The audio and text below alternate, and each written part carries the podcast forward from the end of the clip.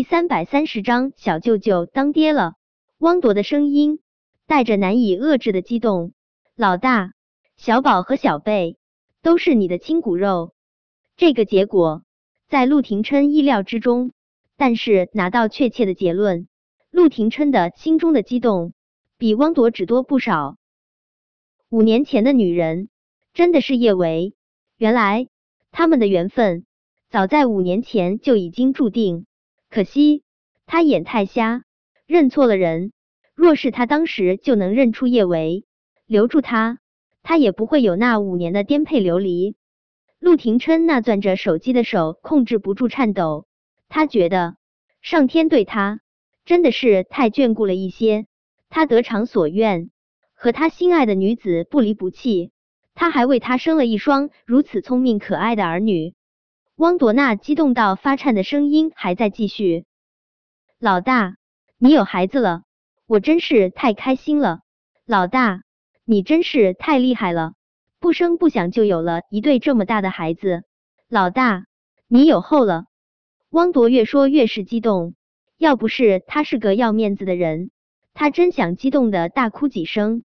自从多年前陆廷琛将他拉出泥沼，他就死心塌地的跟着他。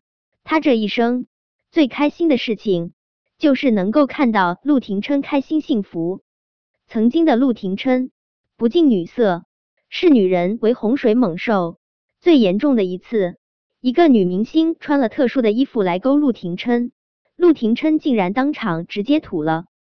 在汪铎看来，在男女方面，陆廷琛是有心理障碍的，甚至对女人过敏。他以为这样的陆廷琛得住孤生的，没想到陆廷琛不仅遇到了叶维，铁树开花，还早在五年前就播种下一双儿女。老大，你真是太厉害了！没想到你不仅一次就中，而且一次还播了两粒种。汪铎越说越是兴奋，就差手舞足蹈了。顾衍就在汪铎旁边，得知叶小宝和叶小贝是陆廷琛的种后，顾衍激动的一直在来回乱蹦。见汪铎给陆廷琛打了电话，他蹦尽兴之后，又跳到汪铎面前，一把夺过了他手中的手机。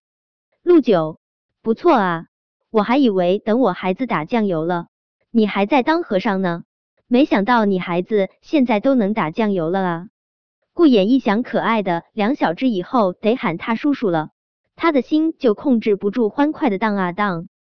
顾衍这人打小就格外臭屁，他夸赞陆廷琛的时候，还不忘夸赞自己一下。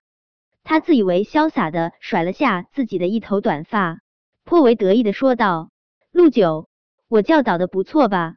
在我的谆谆教导下，你不仅脱单，还当爹了。陆九。”你可得给我包个大红包啊！你放心，只要你给我包的红包够大，我以后会继续教导你。陆廷琛现在心情真的很爽，但不管他心情多爽，他都不会忘记伤害顾衍一下。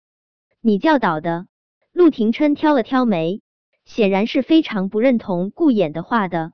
顾衍使劲点头，当然了，要不是我教你的追妻三十六计。你怎么能把九嫂泡到手？呵，陆廷琛不咸不淡的笑。你一只单身狗，能教我什么？教我打光棍？说完这话，陆廷琛直接挂断了电话。顾衍气得吹鼻子瞪眼，陆九这厮竟然又说他是单身狗，单身狗容易吗？他看着别人秀恩爱，还要看着别人抱儿抱女，他能抱谁？抱汪铎吗？还不够隔音人的，他口味可没那么重。顾衍默默回味着陆廷琛的话，想到陆廷琛说的那句“他一只单身狗，能教他什么？”他登时气的蹦了起来。陆九这厮，该不会觉得他连跟女人啪啪啪都不会，所以什么都教不了他吧？谁说他不会跟女人啪啪啪？他看了那么多岛国动作片，一百零八式如数家珍。他可能不会。见顾衍对着手机屏幕，又是冷笑又是咬牙切齿。汪铎怕顾衍是激动的脑子出了问题，连忙说道：“顾少，我知道你盼着老大结婚生子，现在老大终于有孩子了，你肯定很激动。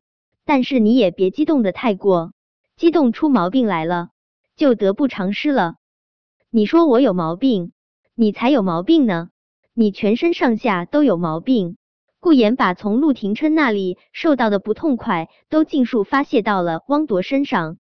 汪铎弱弱的扁了扁嘴：“我就是关心你一下，真是不识好人心。谁稀罕你关心了？你一只单身狗，不去找个女人关心？”你关心我做什么啊？你说你关心我做什么？谁要你一只单身狗关心了？无事献殷勤，非奸即盗。你说吧，你说你对我有什么不良企图？呸！我告诉你，你这只单身狗可别想着对我图谋不轨啊！我口味可没那么重。汪铎弱弱的抽了下嘴角，我口味也没那么重。还有，我马上就不是单身狗了。顾少，你放心，单身狗这么光荣的称呼，谁都不敢跟您抢。说完这话，汪铎推了下鼻梁上的金丝边框眼镜，傲娇而又挑衅的冲着顾衍扬了扬眉。顾衍怔怔的站在原地，他表示，单身狗又被雷击了。万年老光棍汪铎竟然也要脱单了？为什么现在的人不是恋爱生孩子，就在恋爱的路上啊？原本陆廷琛恋爱了，还有汪铎跟他作伴，可现在貌似可怜的单身狗就只剩下了他一人。不对，还有凌霄。